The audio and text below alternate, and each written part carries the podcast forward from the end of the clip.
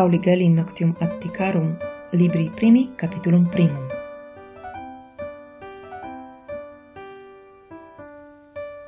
Quali proportione quibusque collectionibus Plutarchus ratiocinatum esse Pythagoram philosophum dixerit de comprehendenda corporis proceitate, qua fuit Hercules cum vitam inter homines viveret Plutarchus in libro quem de Herculis quam diu inter homines uit, animi corporisque ingenio atque virtutibus conscripsit, scite subtiliterque ratiocinatum Pythagoram philosophum dicit.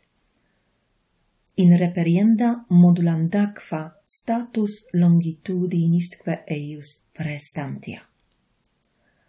Nam cum fere constaret, curriculum stadi quod est pisis apud Iovem Olympium, Herculem pedibus suis metatum, idque fecisse longum pedes sestentos, cetera quoque stadia in terra Grecia, ab alis postea instituta, pedum quidem esse numero sestentum, sed tamen esse aliquantulum breviora, facile intellexit, modum spatiumque plante Herculis, ratione proportionis habita, tanto fuisse quam aliorum procerius, quanto Olympicum stadium longius esset quam cetera.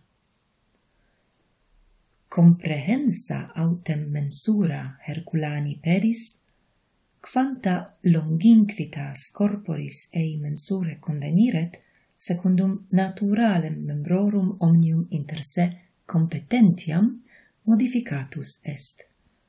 Atque ita id collegit, quod erat consequens, tanto fuisse Herculem corpore excelsiorem quam alios, quanto Olympicum stadium, ceteris pari numero factis ante iret.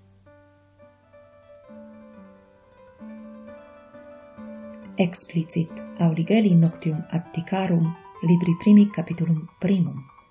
Catarina Ochman Polona recitavit